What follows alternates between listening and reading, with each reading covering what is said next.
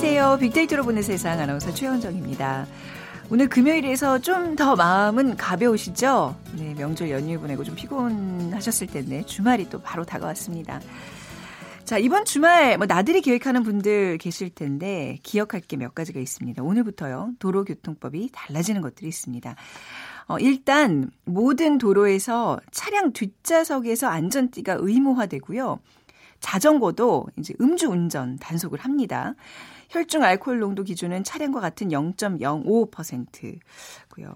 적발되면 범칙금 3만 원, 또 측정을 거부하면 범칙금 10만 원입니다. 자전거 즐기시는 분들 절대 잊으시면 안 되겠습니다. 자, 다음 주면 새로운 달 10월이 시작이 되네요. 이번 주말에는 명절 후유증, 할 일 많았던 9월 모두 다 어, 정리 잘 해보시기 바랍니다. 자, 잠시 후 이 주의 키워드 시간에는요, 방탄소년단 관련 소식과 함께 화제 이슈들을 모아서 한 주 정리해보고요. 이어지는 빅데이터가 알려주는 스포츠 월드 시간에는요, 전설을 향해 뚜벅뚜벅 두산 왕조라는 주제로 프로야구 얘기 나눠보겠습니다. 빅퀴즈 드립니다. 자, 오늘 야구 용어 맞춰주시면 되는데, 야구에서 한 명의 투수가 선발 등판해서 단 한 명의 타자도 진루시키지 않고 끝내는 경기를 부르는 용어가 있습니다. 한 명의 투수가 1회부터 경기가 끝날 때까지 상대편 타자를 한 명도 1루에 내보내지 않는 경기인데요. 홈런을 포함한 안타, 뭐 볼넷, 사고, 수비 실책 등 어떤 경우에도 타자를 진루시키지 않아야 하기 때문에 그만큼 어렵죠. 자, 투수라면 아, 누구든지 한 번은 이루고 싶은 꿈의 기록이라고 할 수 있습니다. 이게 또 영화 제목이기도 했습니다. 1번 치킨 게임, 2번 그들만의 리그, 3번 퍼펙트 게임, 4번 반칙왕. 자, 당첨되신 두 분께 커피와 도넛 모바일 쿠폰 드립니다. 정답 아시는 분들 휴대전화 문자 메시지 지역번호 없이 샵 9730이고요. 짧은 글은 50원, 긴 글은 100원의 정보 이용료가 부과됩니다.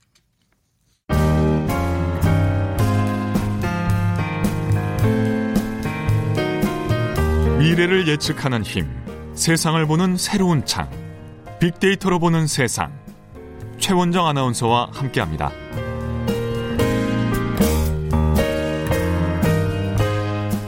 빅커뮤니케이션 전민기 팀장과 함께 이번 주 정리해 보겠습니다. 안녕하세요. 네, 반갑습니다. 전민기입니다. 네. 자, 어떤 키워드들이 이번 주 주목을 받았나요? 네, 첫 번째 방탄소년단과 김정숙 여사라는 키워드, 두 번째는 파와하라라는 좀 생소한 키워드 준비했고요. 세 번째는 퓨전 한복이라는 키워드로 이야기 나눠볼까 합니다. 네.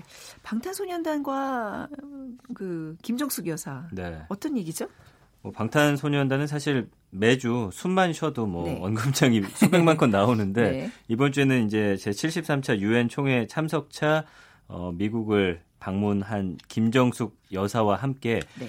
그 뉴욕 신탁 통치 이사회 회의장에서 유니세프의 그 음. 청소년 프로그램이 있습니다. 네. Generation Unlimited라는 그곳의 출범 행사에 참석해서 발언자로 또 초청을 받았는데 음. 어쨌든 우리나라 가수가 유엔 총회에서 또 무언가 발언자로 나선 건 세계 또 최초의 일이기 때문에 방탄소년단이 네. 갖게 되는 그 최초 기록이 너무나 많게 됐는데 그렇죠. 어쨌든 팬들은 또 더 감동하고 굉장히 SNS에 동영상, 사진 계속 올라가고 보셨죠? 있는 네, 그런 상황이에요. 그 리더 아, RM 저는 이제 그 한 명 한명 네. 한 명 얼굴이나 이름을 전혀 몰랐는데 이번에 이제 리더 이름 하나 익혔습니다. 네네. 네. 이 RM 이 친구가 영어를 잘하대요. 맞아요. 영어 네? 잘합니다. 근데 외국에서 학교를 다닌 경험은 또 없다 그러더라고요. 잠깐 그, 뭐 6, 7개월 맞아요. 있었던 거 외에는. 그래서 그 친구들 영어 하는 걸 갖고 또 외국인들이 네. 동영상 보면서 평가하는 것도 있는데 아, 그래요? 네, 잘한대요. 약간 네. 동양인의 어강이 살짝 아직 묻어 있지만 있지만 네. 네. 나중에 이제 어,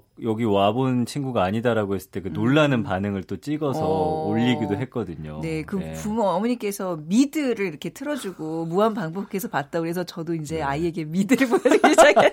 약간 또 이런 걸로 이제 부모들은 학습이 되잖아요. 네, 그렇습니다. 아무튼 그 연설이 굉장히 화제가 됐어요. 네, 지금 뭐 일단 이 Love Myself 캠페인을 음. 지난 11월부터 유니세프와 함께 펼치고 있거든요. 그러니까 본인들의 어떤 Love Myself라는 노랫말을 좀 연설문으로 옮긴 듯한 내용이었고 말씀해 주신 대로 이 RM이 진정한 사랑은 나 자신을 사랑하는 것에서 시작한다. 음. 이 믿음에서 시작됐다. 그 취지 밝혔고 뭐 여러 가지 이야기를 했는데 본인의 경험을 이야기하다 보니까 네. 음, 타인의 기준에 자신을 맞추려고 노력하던 나머지 나 자신을 잃었고 음. 악을 구원 삼아서 네. 한참 뒤에야 나의 음. 목소리를 듣게 됐다 이런 이야기를 했고요. 그러면서 어, 젊은 우리 친구들한테 음. 자신만의 목소리를 내라. 네. 여러분 모두에게 이름을 묻고 싶다. 무엇에 흥미를 느끼는지, 무엇에 심장이 뛰는지 듣고 싶다. 어디 출신인지 인종도 성 전체성도 상관없다. 이런 네. 이야기를 했어요. 세계 청소년의 마음을 두드렸는데 특히나 우리 청소년들에게 좀 울림이 있어야 맞아요. 할 그런 소리들인데 음, 과연 울림이 있었을지 좀 아, 궁금하네요. 그래요. 저도. 정말 네. 우리 그 청소년들에게 무엇에 심장이 뛰는지 좀 귀 기울여봐라. 약간 이 말에 뭐좀 그, 좀 우리 학생들에게 좀 희망과 꿈이 좀 좋, 됐으면 좋겠어요. 저는 이 말에 좀 뭉클했거든요. 맞습니다. 네. 예. 자, 아무튼 뭐 김정숙 여사와 방탄소년단이 두 분의 만남이 있었어요. 그 김정숙 예. 여사는 최근에 또 화제가 되는 게 이런 무대를 보러 가셔서 막 이렇게 춤추는 그 동영상이 리액션이 그렇죠. 올라갔잖아요. 대박이시죠. 역시나 방탄소년단 네. 만나서 그 특유의 음. 미소를 음. 보여주면서 너무 자랑스럽다. 진심으로 네. 축하 한다. 이런 말로 유엔 무대에 서게 된 것에 대한 격려하고 축하 인사말 전했고 네. 특히나 5월하고 9월 빌보드 200 차트 1위 한 것 역시 축하하면서 네. 어, 우리 방탄소년단과 어, 또 연예인들에 대한 관심도 또 크게 음. 보여주셨고 네. 특히나 청소년들이 겪고 있는 미래에 대한 불안과 고민을 음. 악을 통해서 너무나 잘 대변해주고 있다 네. 하면서 또 굉장히 격려하는 모습을 예. 보여주셨습니다. 김정수 여사가 보여주셨던 그 미소가 이제 제가 방탄소년단을 보면서 보는 그 비치는 그 엄마 미소와 같은 맥락인 것 같아요. 엄마의 마음으로 보게 되더라고요. 그냥 진짜 자연스러운 미소였어요. 그렇죠. 예.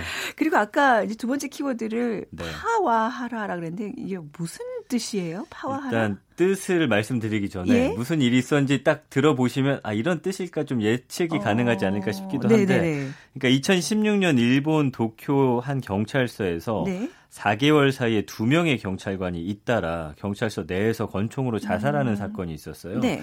그러니까 해당 서 수사를 도중에 수사하는 도중에 자살한 A 씨의 수첩에서 상사의 이름과 그를 비판하는 내용의 메모가 발견됐고요. 네. 이 사실이 보도가 되면서 A 씨의 사인으로 상사와의 갈등이 거론이 되면서 이제 즉각 같은 서 직원 30명을 상대로 수사를 진행한 뒤에 파와하라는 없었다 이런 네. 발표를 했거든요. 파와하라 파와하라와는 무관하다 이런 입장을 번복했는데 네. 예, 이게 뭐냐면 네. 파워와 어... 괴롭힘을 뜻하는 harassment, harassment라는 아... 두 단어가 합쳐진 거예요. 그러니까 맞아요. 일본 사람들이요. 그 왜그 음. 그 성희롱을 왜 sexual harassment라 하잖아요. 그거를 네. 무슨 ハラ 이렇게 줄여 부르더라고요. 네. 아, 그 파와라구나. 이게 네. 결국에 우리말로 또 해석을 해보니까 갑질이랑 아. 연결이 되는 거예요. 그러니까 아 우리말의 갑질이 이제 일본어로는 그렇습니다. 그래서 직장 내 네. 괴롭힘 음. 이런 걸 지칭하는 일본의 신조어인데 네. 사실 지금 일본 전역에 보니까 이런 괴롭힘이 상당하더라고요. 직장 내에서 상사로 네. 인한 네. 7만 한 2천 건에 달하고. 그러니까 이게 음. 이게 뭐 많이 언론에서 거론이 안 돼서 그렇지 갑질이 사실 이번 상반기에 우리나라를 강탄 이슈 중에 하나인데 네.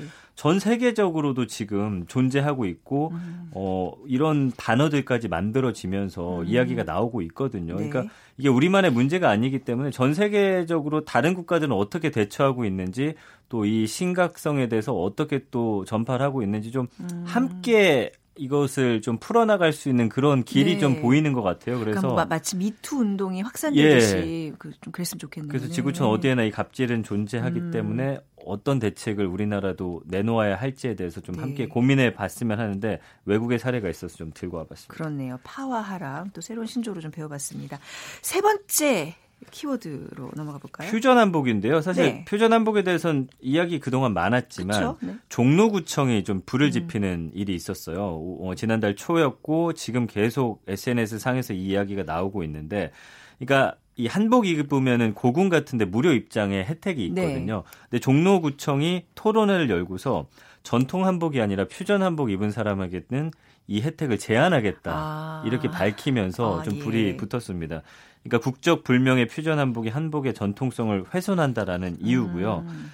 뭐 최근 그러면서 이 전통 한복과 퓨전 한복에 대한 논란이 굉장히 지금 뜨겁습니다. 아, 이거 섣불리 어느 쪽의 입장을 취하기가 좀 힘드네요. 저도 지금. 그렇죠. 예. 예, 그러니까 퓨전 한복이 좀 전통 한복과는 거리가 멀다 이렇게 비판을 하는 거잖아요. 이제 반대 측에서. 그렇죠. 일단 이 지금 그 경복궁 같은 데 가면 예. 대학생들 입고 다니는 또 외국인들이 입는 한복 보셨을 거예요. 한 한복이라고 하기에는 조금 많이 변형이 됐어요. 그렇죠. 네. 이 너무 색도 화려하고, 화려하고 약간 기모노랑 또 비슷하다라는 의견도 어, 있어요. 꽃 무늬 이런 것들. 네. 그리고 밑에는 이제 패티코트라고 해가지고 서양에서 네. 그 치마 안에 받쳐 있는 빳빳한 그 네. 속치마 같은 걸 입는다. 거. 네. 그 밑에는 부풀리고 위는 또 이렇게 딱 조이거든요. 음, 네. 그 이것부터가 좀 맞지 않는다라는 어. 이야기 나오고 있고 그 다음에 이제 고름 대신에 또 리본을 묶거든요. 음. 그러니까 사실 문화재청의 한복 무료 관람 가이드 라인을 보면은 네. 전통 한복과 새말 한복을 입은 사람은 궁궐에 무료로 입장할 수 있다. 근데 여기서 고름이나 매듭 방식은 구분 대상이 아니라고 아, 되어 있어요. 예. 근데 이제 종로구청에서는 네. 이좀 심각성을 깨닫고 종로구 안에 네. 사실 한복 을 가지고서 어, 업으로 사는 분들이 꽤 많거든요. 음. 그러니까 여기에 좀 문제를 제기한 겁니다. 그래요. 이게 또 너무 이제 이런 식으로 젊은 세대들이 변형하고 유행시키다 보면 이제 본질이 훼손될 수도 있는 거예요. 맞아요. 그런데 그냥 보기 예쁘잖아요. 그리고 또 사실 이런 것 때문에 또 한복에 대한 관심을 이게 대중화시킬 수 있는 그런 것도 있고 네. 긍정적인 그런 면도 분명히 있어요. 그런 의견이 있어요. 그러니까 한복 지윈이 논란을 떠나서 예. 그러니까 퓨전 한복으로 시작했다가 전통 항복까지 관심을 갖고서 그렇죠. 가는 친구들이 음. 있대요. 그래서 음. 구입까지 하는. 그리고 나중에는 사실은 이 전통 한복이 사실 저는 그래. 그러니까 신조어 같은 거 그다음에 뭐말 어, 줄이고 이런 네. 것들이 있잖아요. 이 어떤 시대의 흐름을 억지로 음. 막을 수는 없잖아요. 네. 그렇다면 이 방향성을 좀 잘 잡아주는 어. 게 이제 문제인 것 같은데 네. 지금 여러 가지로 문제가 되고 있는 것 중에 하나가 전통 한복인데 어, 값이 싸다는 이유로 중국과 베트남에서 또 수입을 한단 말이에요. 음. 그러니까 여러 가지 좀 문제가 얽혀 있어서 네. 지금 이런 긍정적인 시선도 있고 비판도 있으니까 네. 아, 잘 됐다. 이참에 종로구청에서 음. 한번 공론화 시켰으니까 우리도 한번 머리를 맞대고 음. 한복이 나아갈 방향이라든지 좋네요. 이런 거에 대해서 좀 한번 고민해 보면 어떻겠느냐라는 네. 취지입니다. 예. 네. 그 SNS를 통해서 한복 그 뭐 사진 올리고 이제 이런 거를 굉장히 많이 요즘 하잖아요. SNS에서 네. 한복 요즘 어떻게 소비되고 있어요? 그러니까 젊은 친구들은 한복 놀이라고 해요. 그래가지고 동호회도 있어요. 한복 네. 입고서 그냥 하루 종일 놀거나 여행을 떠나서 사진을 찍는 요즘 것들. 요즘 해외 가면 한복 입고 돌아다니는 네. 젊은 친구들 많아요. 맞아요. 예. 그래서 이제 어, 한 SNS 같은 경우도 해시태그 샵 한복 검색하면 음. 한 126만여 개 게시물 나타나고 네. 관련 게시물도 지금 수십만 건에 달하기 때문에 근데 이제 이런 저도 물음이 생긴 거예요. 전통 한복을 입자라고 하는데 저부터도 전통 한복이 뭔지를 잘 모르겠더라고요. 그렇죠, 네. 그러니까 아이들이 SNS 통해서 문화가 빨리 확산되니까 음. 전통 한복이 뭔지부터 제대로 가르쳐 주고서 네. 퓨전 한복을 입는 게 왜 나쁜지에 대한 좀 설명도 없이 무조건 비판하는 건 좀 아닌 것 같거든요. 네, 이미 근데 전통 한복이라는 거는 존재하지 네. 않는 것 같아요. 그쵸. 우리가 지금 뭐 왜 결혼할 때 맞춰 입었던 한복도 이런 거다다 다 개량식이거든요. 네. 어쨌든 예전과 좀 네. 비슷한 쪽으로는 음. 맞춰가는 게 맞을 것 같기 정도는 때문에 예, 그런 좀 흐름이나 문화를 좀 아. 빨리 확산시켰으면 네. 좋겠습니다. 그러니까 원형은 흐트러뜨리지 맞아요. 않는 그런 어떤 선 그런 게 네. 정말 고민과 토론이 많이 필요한 분야네요. 그렇습니다. 자, 2주의 키워드 오늘 세 가지의 키워드로 이렇게 정리를 해봤습니다. 비커뮤니케이션 전민기 팀장과 함께했습니다. 감사합니다. 고맙습니다.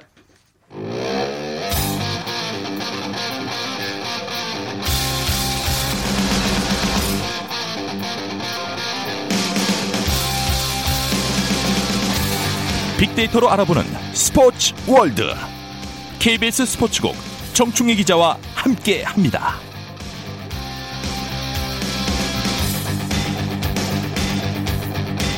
KBS 스포츠국의 정충희 기자 나오셨습니다. 어서 오세요. 네, 안녕하세요. 네, 어, 굉장히 또 오랜만에 보 이렇게 매번 오랜만에 뵙는 이 느낌은 뭐죠? 음, 좋은 거죠. 네. 네. 빅퀴즈 부탁드립니다. 오늘 야구 용어에 대한 건데요. 네. 그러니까 투수가 선발 등판에서 한 명의 타자도 진루시키지 않고 끝내는 음. 경기를 부르는 용어가 있습니다. 네. 그러니까 노히트 노런과는 조금 다른 거예요. 노히트 음. 노런은 노히트 안타를 맞지 않고 말 네. 그대로 득점을 허용하지 않는 거예요. 아, 네. 뭐 볼넷이라던가 음. 몸에 맞는 볼이라던가 실책이라던가 이런 것들은 나가도 상관이 없어요. 네. 안타를 맞지 않고 득점만 내주지 않으면 그런데 음, 음. 이것은 그런 것도 다 안 되는 겁니다. 네. 뭐 안타 당연하고 볼넷 사구 실책 어떤 경우에도 일루로 상대 팀을 진루시키지 않는 그야말로 완벽한 경기를 투수가 만들어내는 거죠. 음, 네. 어, 영화로도 이게 나왔었어요. 영화로도. 네. 네. 1번 치킨 게임, 2번 그들만의 리그, 네. 3번 퍼펙트 게임, 4번 반칙 왕. 어, 예. 영화 사실 근데 이게 이 제목의 영화가 야구와 관련된 거는 아니었. 야구 관련 영화였나요? 네네네. 아 그랬구나. 네. 이거 한 선수가 우리나라에 많아요? 퍼펙트 게임은 아니 예. 네. 어, 없어요. 네. 은근슬쩍 기억이 안 나요. 아, 그, 어, 그게 그만큼 어려운 네, 거예요. 네, 네. 네. 자, 오늘의 정답 맞춰주시기 바랍니다. 휴대전화 문자 메시지 지역번호 없이 샵 9730으로 보내주세요. 짧은 글은 50원, 긴 글은 100원의 정보 이용료가 부과됩니다. 우리나라 선수가 없다면 해외 선수 중에 해외 있죠? 아 있어요? 네, 어, 누구? 메이저리그 메이저리그 뭐 꽤 있어요. 종종 나오고. 어, 그렇구나. 네. 자, 오늘 아무튼 야구 얘기를 좀 해보도록 하겠습니다.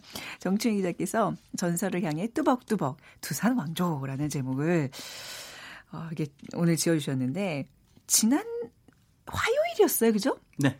화요일 경기를 저희 집에서 남편과 이광용 아나운서와 같이 봤는데 아. 또 야구를 좋아하는 둘이 아, 뭐 두산은 이번에 그냥 바로 우승 확정 지었네. 그들의 얘기를 저 들으면서 아. 이제 이 소식을 접했거든요. 그렇군요. 네, 네. 예, 알고 있었어요. 제가 네. 오랜만에 아는 25일이었죠. 화요일이었어요. 네, 네. 네. 넥센하고 경기를 했는데 네. 어, 13대 2로 크게 이기면서 음. 남은 경기에 이제 관계없이 우승을 확정지었는데요. 네. 이게 정규리그 우승은 그 95년, 2016년에 이어서 세 번째고 네. 그래서 이제 한국 시리즈에 직행을 하거든요. 정규리그에서 우승을 하면. 네. 그래서 한국 시리즈에서 만약에 승리를 하면 통산 여섯 번째로 어, 챔피언에 오르게 되는 겁니다. 음, 그러면 뭐 굉장히 유리한 고지에 사실 계속 있었던 거잖아요. 그 두산이 계속 1, 1위를 하잖아요. 네, 계속 1위 네, 했어요. 예. 일단 네. 한 달을 네. 한국 시리즈를 준비할 수 있잖아요. 그러니까 시험 아, 만약에 네. 데뷔를 한다고 해도 네, 만약에 수능을 한 달 뒤에 본다고 하면 음. 학교 공부에 수업에 온갖 모든 음. 거를 다 해야 하는 학생하고 네. 오로지 수능만 준비해야 되는 학생하고는 네. 차이가 있잖아요. 뭐 네. 적당한 비율인지 모르겠습니다만은 다양한 전략도 시험해 볼 수도 음. 있고 지친 선수들에게 휴식도 줄 수가 있고 네. 어, 전략도 짤 수 있고 남들이 지칠 때 안 음. 지치고 네. 그런 면에서 보면 두산이 상당히 유리한데 어차피 그 이번 그 페넌트 레이스에서는 두산은 정말 압도적이었어요. 음. 그러니까 10승, 20승, 30승 쭉 해서 80승까지 가장 먼저 했고요. 네. 그리고 4월 7일 공동 선두로 올라섰었는데 그 이후에 단 하루도 2위로 음. 내려가지 않았어요. 단 하루도. 네. 어. 그래서 5월 14일부터는 네.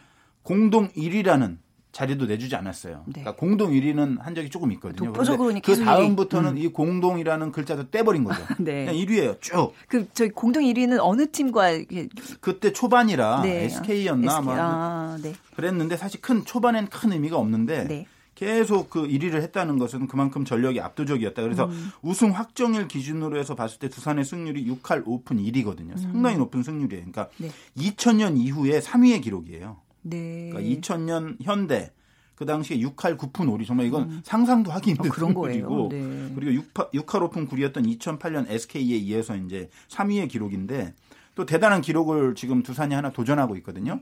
팀 타율 음. 3할 9리인데 네. 역대 최고예요. 아, 그래서 3할 때면 굉장히 높은 거죠. 네. 개인 네. 선수가 네. 요즘 타고 투적이 때문에 3할 타자가 많긴 하지만 네. 그러함에도 불구하고 선수 혼자 개인 기록으로 봐도 3할이 넘으면 잘 치는 거거든요. 네네. 그런데 팀 타율이 3할 9리다. 이건 거의 뭐 음. 가공할 타선이고 어. 역대 최고는 작년 음. 우승했던 기아가 기록한 3할 1위였어요. 그러니까 네. 지금처럼만 하면 충분히 어, 이 기록을 깰 수 있다. 이렇게 보면 되겠습니다. 제가 사실 두산 팬입니다. 아, 그래요? 아 근데 아, 이제 근데 남의 얘기하고 아 그러니까 그 삼성과 언그 몇 년쯤 기억이 안 돼. 삼성과 두산이 이제 한국 시리즈 그 우승 마지막 경기를 갔는데 음. 그때 아주 처참하게 삼성한테 지면서 제가 야구에 대한 어떤 그 관심을 딱 저버렸던 아, 그 진정한 그, 팬이 아니군요. 그러니까 뭐 2000년도 초반이었던 것 같아요. 뭐 잘 기억은 안 나지만 근데 요즘 이렇게 두산 잘하는 거 보면 다시 한번 두산을 응원해 볼까라는 최근 뭐 두산이 몇 년 동안에는 네. 최고의 팀이에요. 아, 사실상. 그래요? 네. 네. 네. 그 빅데이터상에서도 굉장히 그 두산 얘기들이 요즘 많나요? 아, 그럼요. 네. 두산 베어스 빅데이터 분석을 제가 해봤는데 네. 정말 막강한 두산의 위력이 그대로 드러나요. 음. 그러니까 연관 키워드는 뭐 1, 2, 3에 보면 간편한, 일정 쉽다. 아, 간편한은 뭐예요? 감성 키워드, 간편한 쉽다 우승. 간편한? 주간 급증 키워드, 예. 우승 이벤트 챔피언. 다 그냥 뭐 쉽게 쉽게. 아 쉽게 이긴다 어. 이런 뜻이에요. 어. 마음도 편하고. 어. 챔피언 당연히 될 거다. 뭐 이런 네. 식으로 지금 생각하시는 것 같아요. 아, 근데 너무 한 팀에게 너무 독보적으로 잘하면 또 사실 야구가 전체적으로는 재미가 없는 건데. 그렇죠? 1위가 그렇진 않아요. 아, 왜냐하면 네. 누가 1위를 하느냐도 음. 관심이 있지만 네. 2위, 3위 그리고 5위 싸움 개인 타이틀 경쟁 여러 네. 가지 야구라는 것이 그래서 인기가 많은 것 같아요. 네, 네. 볼 수 있는 포인트가 정말 많아요. 재미있는 음. 포인트가 아주 산재했어요. 네. 그래서 어떤 부분에 관심을 갖고 보느냐에 따라서 음. 야구 보는 재미가 정말 많습니다. 이게 페넌트레이스에서 이제 우승을 했다고 꼭 이제 한국 시리즈에서 우승하라는 법은 없는 거잖아요. 그런 건 없죠. 그렇죠. 없지만 네. 확률상 확률상 상당히 높아요. 아 그래요? 네. 네. 그런 보통, 확률을 무시 음. 못하더라고요. 이게 보통 이제 우리가 가을 야구라고 이제 그러는데 그렇죠. 이번에는 이제 그 올림픽 때문에 아니죠. 아시안 게임 때 아시안 게임 때문에 좀, 좀 늦춰졌죠. 네. 그러면 이제 한국 시리즈는 11월에 해요. 아 겨울 야구가 되겠네요. 어, 그때 늦가을 정도? 늦가 늦가을 야구. 네. 네. 자 오늘 제목이 두산 왕조라는 표현까지 쓰셨어요. 네. 그럼 그만큼 뭐 이게 이렇게 왕조라는 얘기를 들을 정도로 막 새로운 기록들, 막 대단한 것들이 막 지금 탄생을 하고 있는 시점인가요? 그렇죠. 일단 왕조라고 하면 네. 생각을 해보세요. 한 번 정도 우승하면 왕조가 안 되잖아요. 네. 그리고 어떤 제국을 지배한다 하더라도 네. 꽤 오랜 기간 동안 압도적으로 음. 어, 지배를 해야 왕조라는 소리를 듣는데 네. 두산이 지금 일단 올 시즌으로만 놓고 봐도 남은 경기에서 4승만 못하면 일단 90승 고지에 오르거든요. 아직 경기가 안 끝난 거예요. 네, 그냥 확정을 지은 거고. 상당히 많이 남았어요, 아, 경기가 지금. 그렇군요. 그러니까 정말 대단한 거죠. 네. 역사상 90승 넘어선 팀은 둘 뿐이에요. 그러니까 음. 2000년 현대가 양대 리그로 펼쳐졌을 때 131경기에서 91승을 했고 네. 두산이 2016년에 93승으로 최다승 기록했거든요. 그렇기 때문에 이 90승이라는 것 자체가 일단 한 시즌만 놓고 보면 대단한 기록이에요. 음. 그리고 어, 좀 전에 왕조 말씀드렸는데 왕조로 불릴 수 있는 팀 한 네 팀 정도 음. 뭐 분류 기준에 따라 다르겠지만 네. 8, 90년대 9번 우승했던 해태. 해태 타이거즈. 네, 지금 기아. 네. 그리고 90년대 후반부터 2000년대 초반까지 역시 4번 우승했던 현대. 네. 그리고 2007년부터 2010년까지 3회 우승, 음. 1회 준우승을 차지했던 SK. 그리고 4연속 통합 우승했던 삼성 이 정도거든요. 네. 두산이 이번 한국 시리즈까지 우승한다면 6번 우승하게 되는 거고. 음. 그리고 최근에 또 엄청 잘했잖아요. 그러니까 그 강한 팀으로 남아있는 기간이 지금 몇 년째 계속 이어지고 있기 때문에 네. 충분히 왕조라고 부를 수 있다. 저는 그렇게 생각합니다. 그렇군요. 그럼 그 왕조 건설에 큰 역할을 한 선수 누군가요? 역시 김재환이죠. 김재환. 어... 타자죠. 그렇죠. 네. 두산 팬이라면서. 아, 네, 아니, 아니, 말이 그렇다고. 이제 네. 앞으로 할 거라고요. 네. 네, 네. 그 며칠 전에 한화의 네. 그 외국인 선수 호잉 선수 있잖아요. 예. 호잉 선수 뭐 인터뷰를 막 이렇게 하고 음. 하니까 이제 호잉 선수도 엄청 잘했어요. 그래서 뭐 MVP 얘기도 나오고 뭐 네. 했는데 호잉 선수가 올해 MVP는 네. 저쪽 팀의 4번 타자가 당연히 받겠죠라고 했어요. 음. 그러니까 한화랑 두산이랑 경기를 했거든요. 네. 어제 했는데 당연히 저 선수가 받는 것에 음. 대해서 당연하다라는 어, 표현을 했어요. 이견이 없습니다. 그 정도로 아. 압도적인 기량을 네. 뽐낸 김재환 선수인데 지금 홈런이 44개예요. 어. 일인데 네. 이게 대단한 게 뭐냐면요. 잠실을 쓰잖아요. 홈으로. 그렇죠. 드넓은 잠실 구장을 쓰는 홈런왕에 홈런 확률이 더 낮은데 그래서 98년에 네. 타이론 우주가 네. 42홈런 친 이후 처음이에요. 그러니까 음. 타이론 우주는 용병이잖아요. 외국인 네. 선수였잖아요. 그리고 네. 워낙 힘이 좋고 뭐 그런 선수였는데 국내 타자로는 뭐 당연히 처음이고 또 대단한 기록이 뭐냐면 3년 연속 30홈런 100타점 100득점을 넘어섰어요. 와. 이게 한국 프로야구에서 처음이에요. 네. 그러니까 뭐 이승엽 선수, 양준혁, 음. 뭐 타이론 우즈, 네. 박병호, 뭐그 메이저리그 가서도 잘하는 에릭 테임 아무도 못한 기록이에요. 음. 그 기록을 김재환 선수만이 했다. 그러니까 네. 몇몇 그 투수들 이야기 들어보면 네. 그러니까 타석에 들어서는 것 자체로도 공포감이 든다. 아, 그 정도예요. 그러니까 뭐 박병호 선수도 대단하고 다 대단하지만 네. 어 이건 뭐 누가 더 낫다 그런 건 아니고 어쨌든 김재환 선수가 음. 들어서면 상당히 공포감이 드는 그런 음. 분위기가 연출되는 것 같은 그런 느낌이 들기 때문에 네. 역시 지금 현재로서는 제가 볼 때는 어, 두산에서 네. 최고의 선수를 뽑자면 김재환 선수다 이렇게 김재환. 말씀드릴 수 있겠어요. 따논 당상 MVP는 아, 그건 모르죠. 뭐 기자단 몰라요? 투표해서 결정을 네. 하는데 어 제가 기자라면 네. 김재환 선수도 강력한 후보 중에 한 명이 아닐까라고 음. 생각합니다. 이거는 뭐 네. 제가 누굴 찍겠다고 말씀드리면 안 되니까. 아, 이거 저 야구 담당 기자는 아니기 때문에 아, 투표권이 없습니다. 없으시군요. 네. 네. 아무 의미가 없는 발언이시군. 의미가 없다. 아니, 그러니까 음, 투표권이 없으시니까. 네, 네. 또한 명을 꼽는다면 누가 양의지죠. 양의지죠. 양의지. 포지션 양, 양의지는 포수. 그렇습니다. 네. 안방마님. 아, 네. 최현정 아나운서와 같은 음. 안방마님인데 왜 안방마님이라고 불리나요? 모든 포스를... 걸다 다 어. 가운데 앉아서 네. 경기 운영이라든가 어. 수비 위치 지시 뭐 이런 걸 다 해요 포수가. 네네. 그리고 기본적으로 투수의 공을 다 받아주고 그렇죠, 네. 굳은 일 제일 많이 얼마나 힘들겠어요. 다른 선수들은 다 서 있는데 혼자 쭈그리고 앉아 있으려면 그렇죠, 네. 연봉을 몇 배를 줘야 돼요. 아, 그렇겠네요. 그 제일 힘든 포지션이 그 포수예요. 네. 우리 집에서도 주부들이 음. 가장 힘들잖아요. 아니 뭐 요즘은 뭐 이렇게 역할 분담이 좀 달라졌기 때문에 아. 예, 저희 집에서 남편이 제일 힘듭니다. 아 그래요? 네. 네. 대단한 남편을 두고 계십니다. 어찌됐든 이 선수가 지금 타율도 3할 오픈으로 음. 지금 포수로는 드물게 김현수, 이정우, 뭐 안치용 이런 선수들과 타격왕 경쟁을 하고 있고 뭐 이 타자로서도 대단한 역할을 음. 하고 있는데 네. 이 선수가 보면 좀 우직하게 생겼어요. 음. 둥퉁한 곰처럼 네. 뭔가 이렇게 정말 여우 가그 안에 들었을 거라고는 생각도 못할. 근데 제가 볼때 네. 곰의 탈을 쓴 여우예요. 어, 그러니까 정말 포수로서 음. 투수 리드하는 거라든가 네. 경기 운영하는 거 보면 이 전문가들도 다 인정하는데 여우도 저런 여우가 없다. 아, 그래요? 어. 아주 보스로서는 비상한 능력을 가지고 네. 있는 그런 선수고 지금 새로 영입한 투수가 린드블럼과 프랭코프 새로 영입했거든요. 그러면 호흡 맞추기 쉽지 않아요. 근데 음. 이두 투수가 다 15승 이상을 했고 음. 또 젊은 투수들이 많이 있어요. 뭐 함덕주라든가 박치국이라든가 이영하라든가 이런 선수들이 자리 잡는데 제가 볼 때 이 안방 마님의 역할이 가장 컸다. 음, 잘 생각해요. 리드를 해줬다. 공을 그렇습니다. 잘 받아줬기 때문에 네. 투수가 빛을 발할 수 있었다. 음. 이제 FA 되거든요. 네. 도대체 얼마를 줘야 될지. 선수가 FA가 돼요. 네네네. 네. 지금 이제 이대호 선수가 4년 150억 받아가지고 지금 사실 FA가 논란이 있어요. 상한액을 정하느냐 마느냐, 뭐 네. 80억 원으로 하느냐 마느냐 하는데 만약에 상한액이 정해지면 그 음. 상한액을 받겠지만 만약에 그 제도가 도입되지 않는다면 제가 볼 때는 이대호 선수에 근접할 수 있지 않을까라는 어. 그 정도로 가치가 있는 지금 활약을 그렇군요. 하고 있습니다. 아니 사실 지금 선수들 얘기를 해주셨지만 감독의 역할도 컸죠. 엄청 크죠. 어, 감독 그러니까 얘기 좀 해주세요. 네. 일단 김태형 감독인데 네. 나이가 얼마 안 돼요 지금. 음. 50대 초반이잖아요. 그런데 네.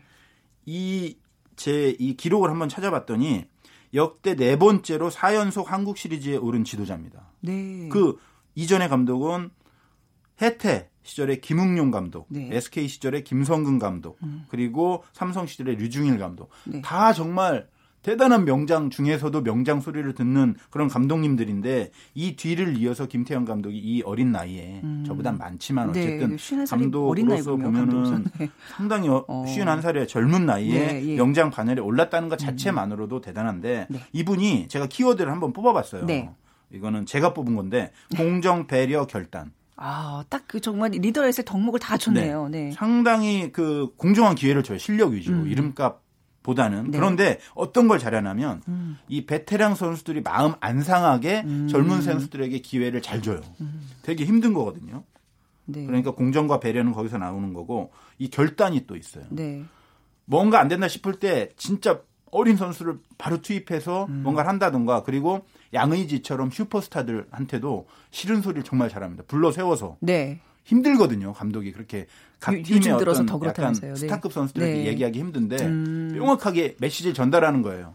제대로 해라. 네. 그렇지 않으면 너에게도 기회는 없을 음. 수도 있다. 음. 이 세 가지 키워드를 가지고 두산을 네. 이렇게 최강팀으로 만든 김태형 감독은 네. 제가 볼 땐 지금 51살의 젊은 나이지만 명장이라는 네. 소리를 들어도 충분하다라고 생각합니다. 앞으로 이게 한국 시리즈 막 이제 쭉 뭐 가을 시즌 이어지면 또 재밌는 얘기들 정충 기자를 통해서 많이 들을 수 있겠네요. 네. 네. 자, 오늘 두산 우승을 확정 지은 두산 이야기 KBS 스포츠국의 정충희 기자를 통해 들어봤습니다. 말씀 감사합니다. 네, 고맙습니다. 네. 오늘 정답은요. 3번 퍼펙트 게임입니다. 2584님, 오늘도 방송 잘 듣고 있습니다. 방송이 찰지고 정말 퍼펙트합니다. 라고 칭찬해 주셔서 대단히 감사하고요. 5779님, 야구뿐만 아니라 제 인생도 이렇게 퍼펙트, 멋지기를 바랍니다. 아닙니다. 그럴 수 있습니다. 자, 오늘 두 분께 커피와 도넛 모바일 쿠폰 드리겠습니다. 그리고 이번 주 마무리하고요. 다음 주 월요일 오전 11시 10분에 다시 오겠습니다. 지금까지 아나운서 최현정이었어요. 고맙습니다.